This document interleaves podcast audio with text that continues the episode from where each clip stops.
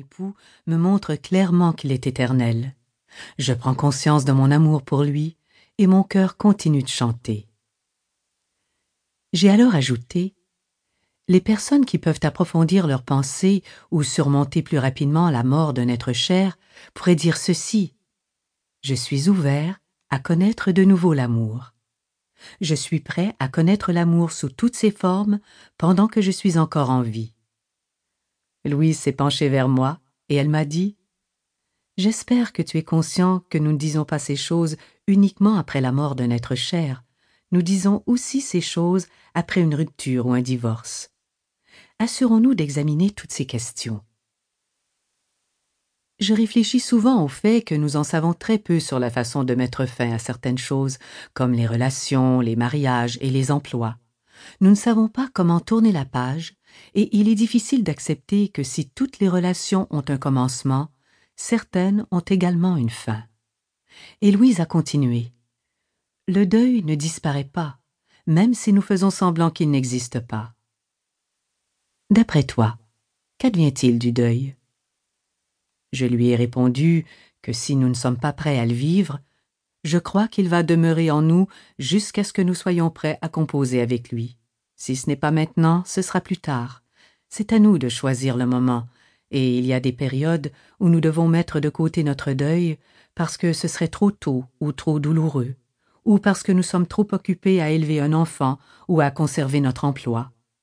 Mais peu importe la situation, il y aura un moment où le deuil aura été trop longtemps étouffé.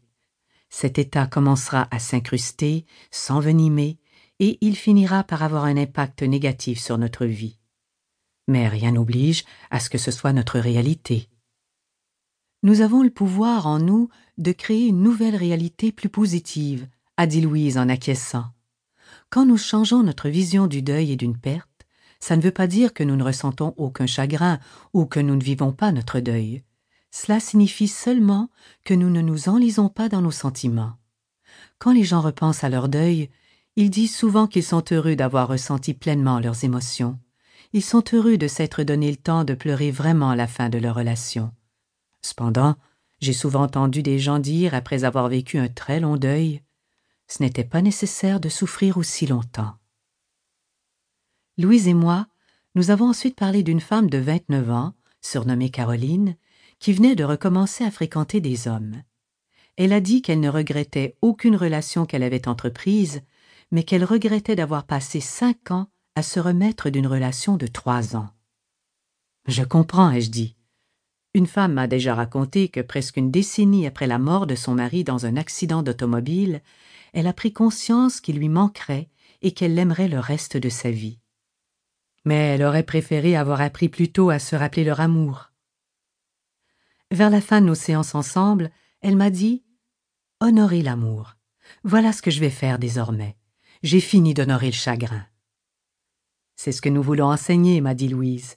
Nous voulons honorer l'amour et non le chagrin et la souffrance. Puis Louise m'a regardé droit dans les yeux et elle a poursuivi. Dans cet enregistrement, nous allons enseigner des attitudes de base. Le travail consistera à répéter des affirmations qui s'appliquent au deuil et à la perte. Cela procurera de l'espoir face à la tristesse. Nous pouvons enseigner aux gens qu'ils peuvent passer du deuil à la paix intérieure et nous leur montrerons comment le faire. Ils peuvent guérir leur cœur et leur chagrin associés à une perte. Ils n'ont pas besoin de souffrir le reste de leur vie, mais cela ne se fera pas en un jour. « Comme c'est vrai, » ai-je répondu. « Guérir d'une perte n'est pas comme avoir un rhume et se sentir mieux une semaine plus tard. La guérison prend du temps, mais nous pouvons enseigner aux gens à dire qu'ils ont hâte de retrouver la paix intérieure. Mais il est extrêmement important de vivre notre deuil avant d'être en paix, parce que ça nous permet d'exprimer nos sentiments de manière authentique avant de construire une nouvelle base plus forte. Je pense souvent aux cinq étapes du deuil d'Elisabeth Kubler-Ross. Le déni, la colère, le marchandage, la dépression et l'acceptation. Pour guérir notre cœur, nous devons finir par accepter la perte et vivre dans la réalité. Je ne sous-entends pas que nous serons heureux d'avoir vécu une perte ou que l'on dira que c'est bien, mais nous devons admettre cette réalité, même si tout ce que nous voulons.